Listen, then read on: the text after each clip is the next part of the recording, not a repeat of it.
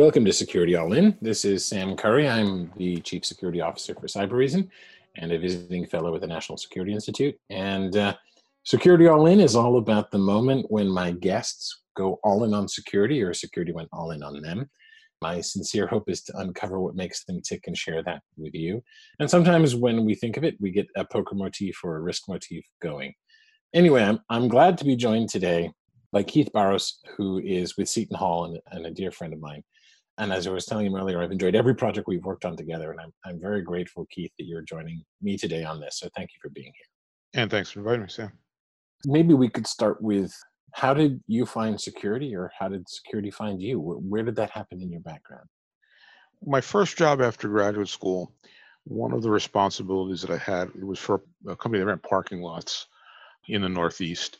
And uh, one of the, the, responsibilities I had was revenue control for parking lots, and in, and this was in the uh, the early '90s. Is that a euphemism for cash register, or was it? Yes. Like, yeah. Okay. Yes. Yes. Yes. Revenue control.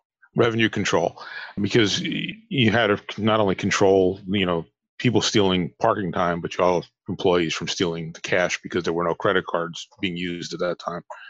And uh, it was kind of fun because it was always trying to stay one step ahead of both your customers and your employees from stealing money from you.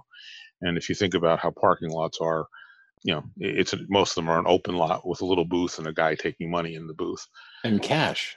In cash. Today it's all credit cards, but then it was a cash only business.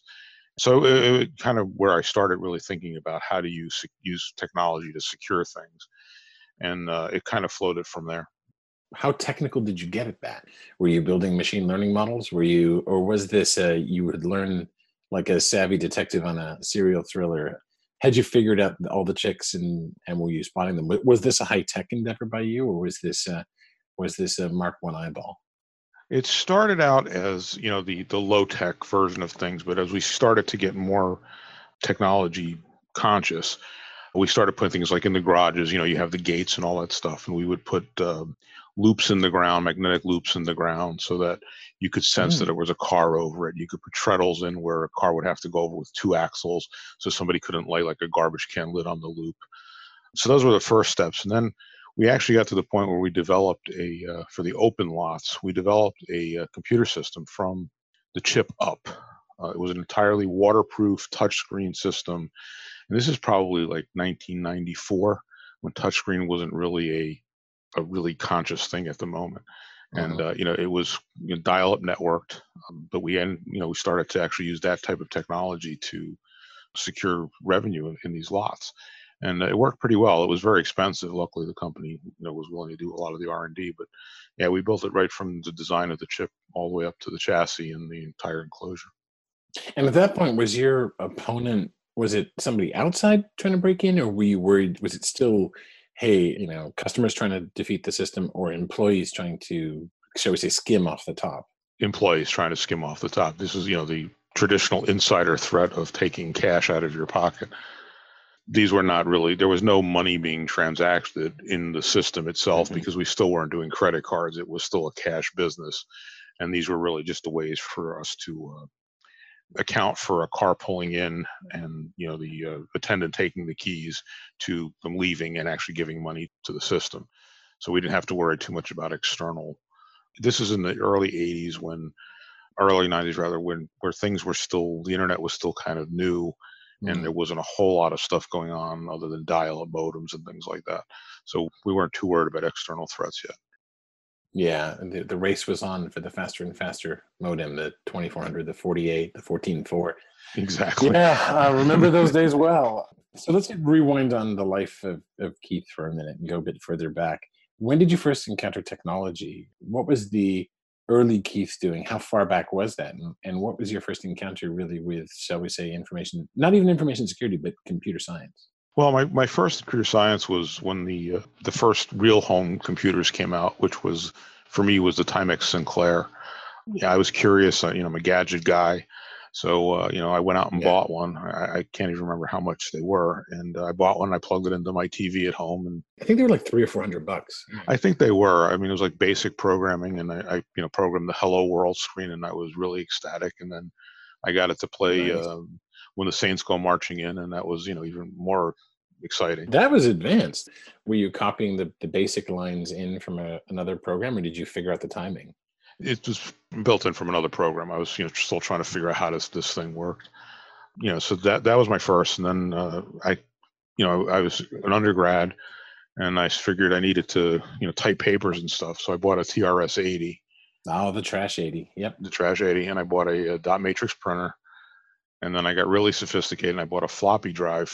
You know, that, that was over the top. That was a, my first computer that, aside from the ones I had my dad at university, was a TI99 4A, and we didn't have a floppy. It was a cartridge or it was the external tape recorder. Yeah, yeah, that was a big deal.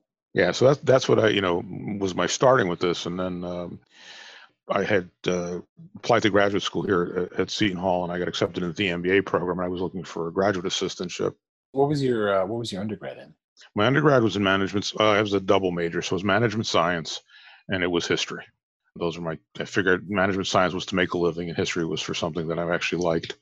That's awesome. I applied here for the MBA program, and I got accepted. I was a marketing major, and I applied for graduate assistantship, hoping to be like a TA.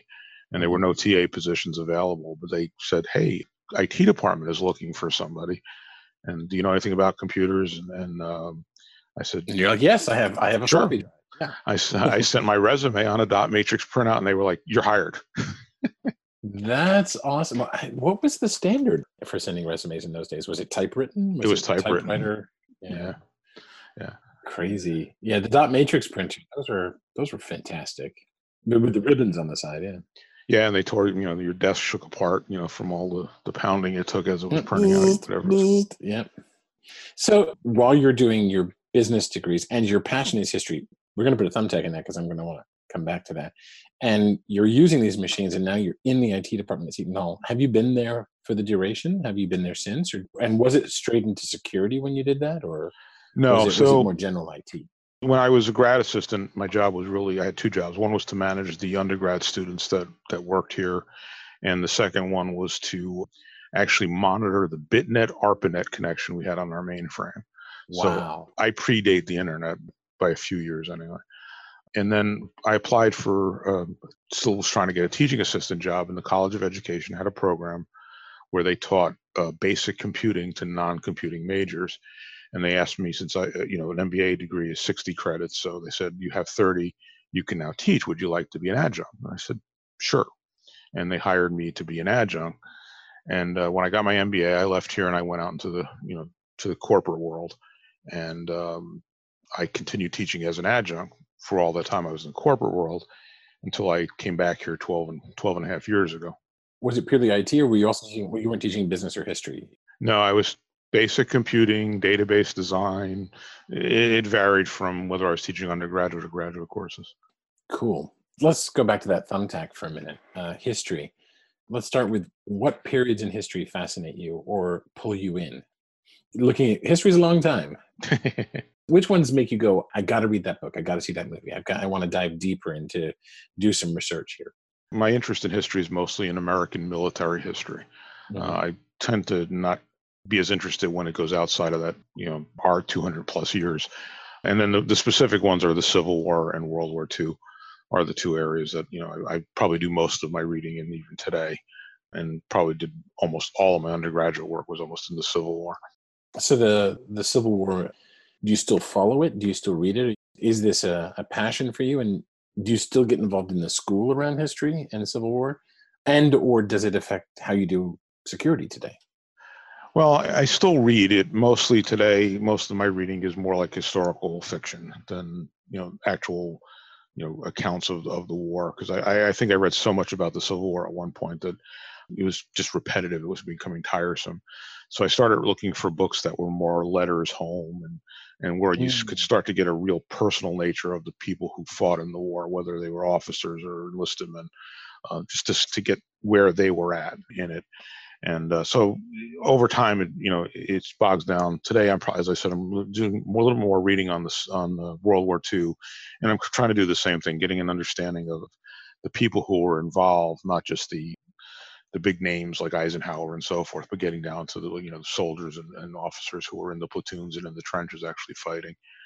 I don't know if it really applies to my how I approach security today, but I look at some of the the ideas that you you do in a military perspective, right? Mm-hmm. You know, looking at your defense, your supply lines, your logistics that go into all this stuff, and, and it, it, kind of applies to what we do on a daily basis, right? I, I have to yep. look at what our adversaries are, what they're up to, what our real risks are, what can I afford to lose if I have to take a hit, what can I lose at all, you know, do I have vendors who can support me? What happens, you know, if we have to go change our, our model of operation like we are today? And those are all the things that I, I think the the basic things that you learn through history are applying to what you know how we deal with with security you know even today you know it's funny i, I sometimes paraphrase clausewitz when i say that war is an extension of politics by other means and yep. and then i say hey cyber is, an, is another extension it, it, it could be seen either as the next stage beyond war as an extension or as a parallel one with a different risk profile except for the breakdown, I think, in physical boundaries, the, the principles of getting inside your opponent's command and control loop, the, yep. The, the, you know, affecting the supply lines, even the sharp end, how many people are engaged with the enemy and how do you equip them to be better war fighters? All those analogies apply. I think we have a lot of war analogies that happen, but they're usually sloppy. There's something to be said for a deep understanding of the, the sort of permanent truths, whether it's you know, Civil War or Revolutionary War or World War II or even more recent conflicts and with how we conduct cyber conflict. So that certainly resonates with me. Have you have you read anything particularly inspiring and thought, you know, there's a there's a lesson here, or I'm feeling parallels with cyber recently? I know you still read it, but is there anything that comes to mind as as an author or a book you said, hey, if you sink yourself into this, you could squint your eyes and or at least your imagination a bit and see yourself in a cyber battlefield? Not recently. I mean, there's you know a lot of the stuff I've been reading lately is again uh, is in, in kind of in World War II in some of this the naval battles and really looking at how the officers on both sides were trying to figure out what was the next move of their adversary and having very little intelligence good intelligence about what was going on. And i look at that kind of from from my perspective and, and looking at it here and saying you know I don't know what our adversaries are really up to. We all know what the press talks about, mm-hmm. and trying to dig into the information I do have at hand about you know our, our traditional ways of, of being attacked and and you know what we're dealing with, and that's really how I'm looking at it, and trying to put those pieces together. But there's no one particular book I can say that you know, boy, this book was really helpful in, in looking at it that way. I agree with you so completely uh, with regard to coverage and, and especially attribution is something that I, I'm leery of. But have you ever thought about writing? Have you thought about maybe picking up the pen and giving it a shot yourself? Is there, if you're reading it, you must in the back of your head, there has to be the thought of a novel at some point or some something you'd want to write about. I have, and, and I've started several times. And, and, you know, when I started to write the first couple of times, it was trying to take a historical perspective and, you know, writing something about the Civil War or maybe the American West and uh, I kind of got nervous about it because you have to have make have the right language and you have to have the right jargon and you just can't throw in modern you know talk into to these kind of novels. The dialogue's the hard part. Very hard. So you know, of course, you know they always all the hints for writers are write what you know, write what you know, write what you know.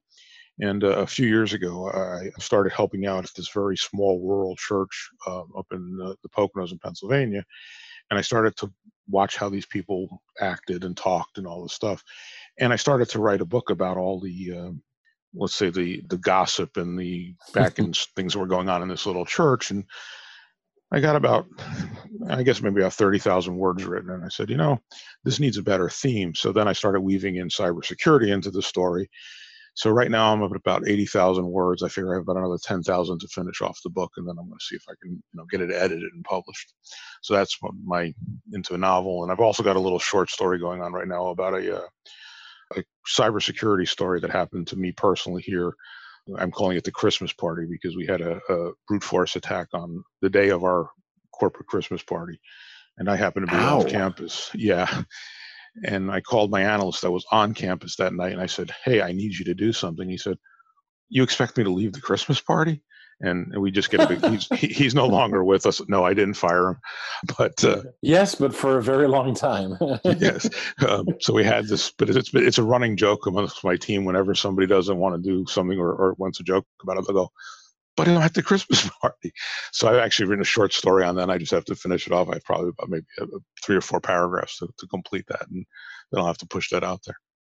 That's awesome. I, I do have a book recommendation you may have read for you, which is the uh, Cryptonomicon by Neal Stephenson. Have you have you had a chance to read it? I have not read that.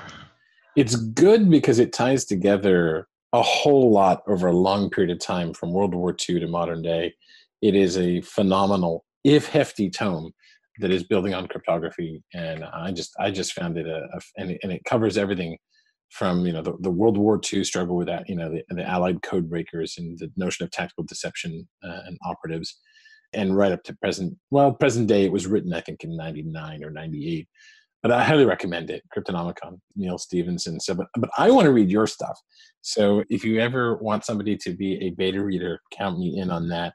I appreciate that but i have to ask I, I do you have any other hobbies I, I think i heard somewhere that you're into photography and, and i'm pretty sure you like bourbon what would you consider your other hobbies well, my two other real hobbies are, are photography is one. I, have been doing photography since I was 17, and um, I, have always enjoyed it. And you know, it's just it gets it ebbs and flows based on uh, how creative I'm feeling and what the weather's like outside. Because I, you know, most of my photography is outside. I do like to also shoot miniatures. I, I kind of build dioramas and, and do some miniature oh. shooting um, which is you fun. mean like Civil War, Civil War dioramas, or everyday life, or both? So you know, I've done things where um, I was doing something with. Uh, I, I, built a mountain, um, like a ski slope, hmm. and I made it out of brownies with white icing wow. for the snow and um, sprigs of rosemary as the evergreen trees and I got a little HO scale miniature skiers,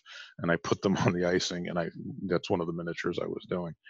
So that was one, and another one I did is a, I took a, an ear of corn, and I removed some of the kernels, and I got some miniature uh, masons, and they're putting the kernels into the corn as if they were actually building the ear of corn. So it's that kind of little miniature That's stuff. amazing. That's so cool. Do you have any collections? Did you put it on the web or anything?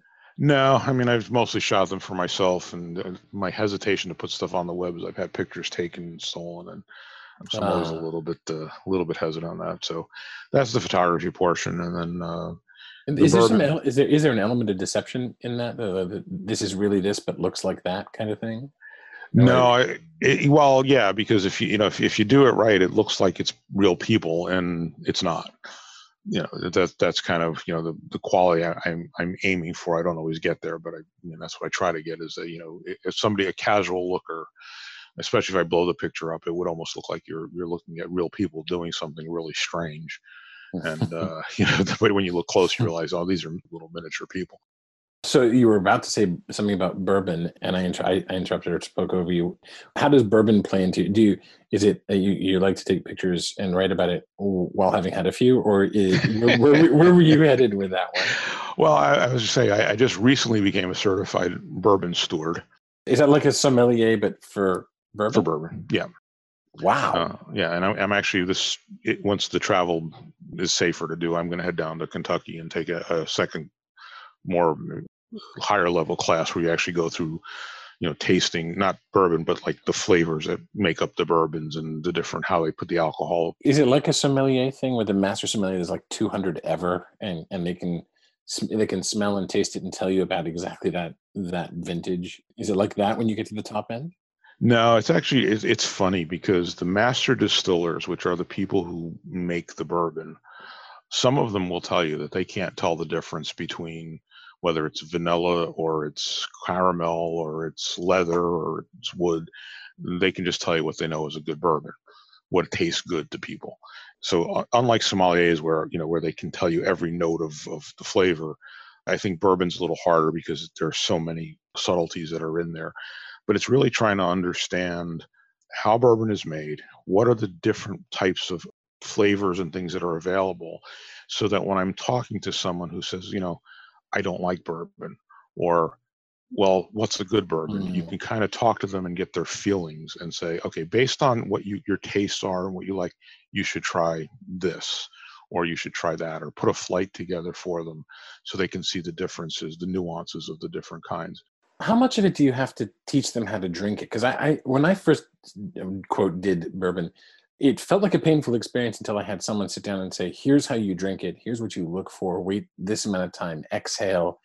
And then I started to get into it, and I'm I have no expertise, but uh, how much of it is you put a flight together versus, hey, before you even do that, here's how to here's how to ingest it.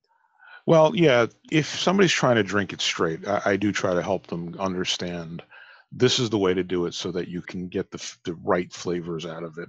Because if you gulped it down on the first thing, you get what a lot of people refer to as the Kentucky hug, which is that burn that you get from mm-hmm. the alcohol.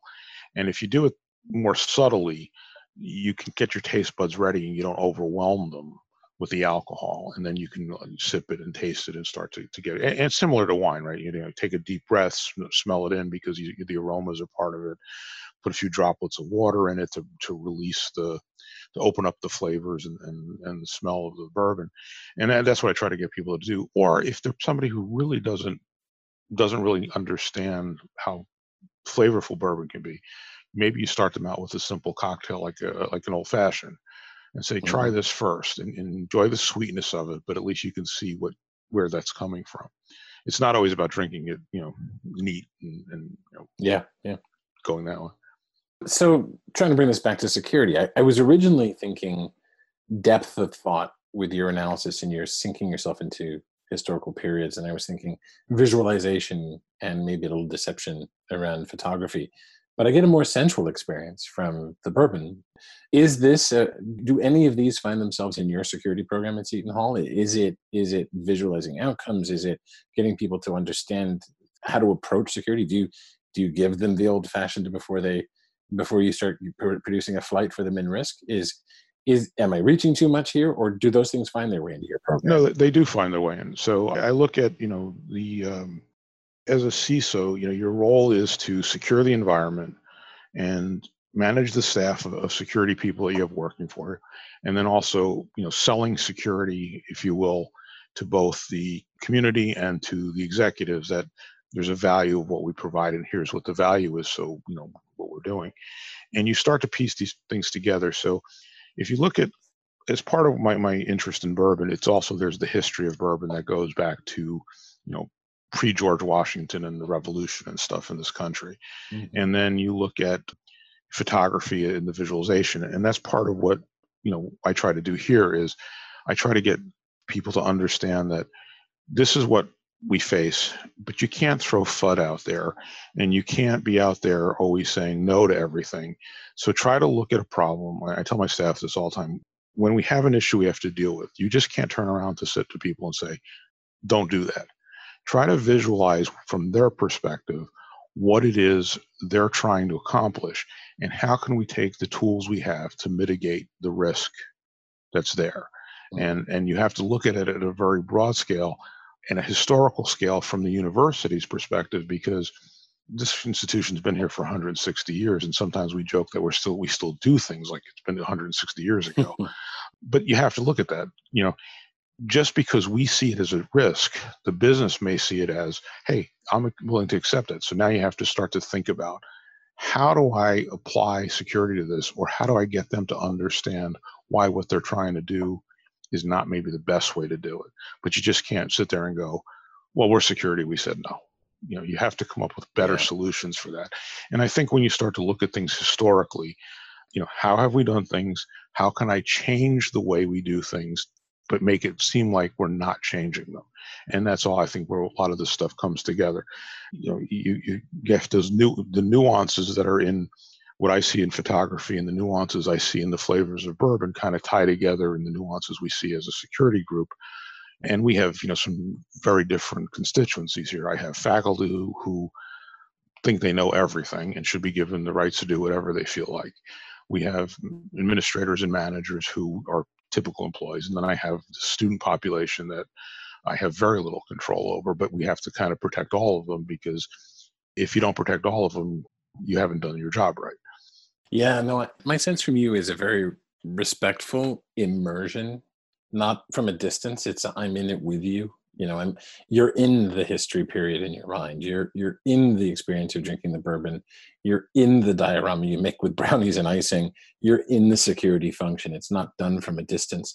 So I I, I know we're actually getting close to the end of our time. So I have maybe one question for you, one more, because I could talk forever on on some of this stuff, or at least listen. So you say you speak to different constituents at the school I used to, at one point, I, I taught a remedial English program for people who weren't very good at it. And I was very proud that about half of my course wound up becoming English majors. I have a suspicion that you, and that wasn't my primary specialty, but that you go and talk to some new students, whether you do or don't. Uh, if you do, I'd love to hear what you say. But if, if you imagine it in the event that you don't do this very often, you got a 101 freshman class of something and you're going to talk cyber, what do you say to them about cyber? And what do you say to the subset of people that say, "Hey, I'm contemplating it. I'd like to go in that direction." What, what advice do you give to those people? Well, I talk to them about you know what makes them think that they're that cyber is of interest to them. This is for the ones who think they might go to cyber. We mm-hmm. have a you know an undergraduate cybersecurity program. We invite about 25 students each year to join that program, and we have a kickoff meeting on a Sunday. Well, it used to be on a Sunday; it'll be on Monday this year. But and I have that conversation with with them about what makes you think you're, you're getting into cyber and here's what cyber is really all about. It's not just about hackers and defenders the red and blue teams.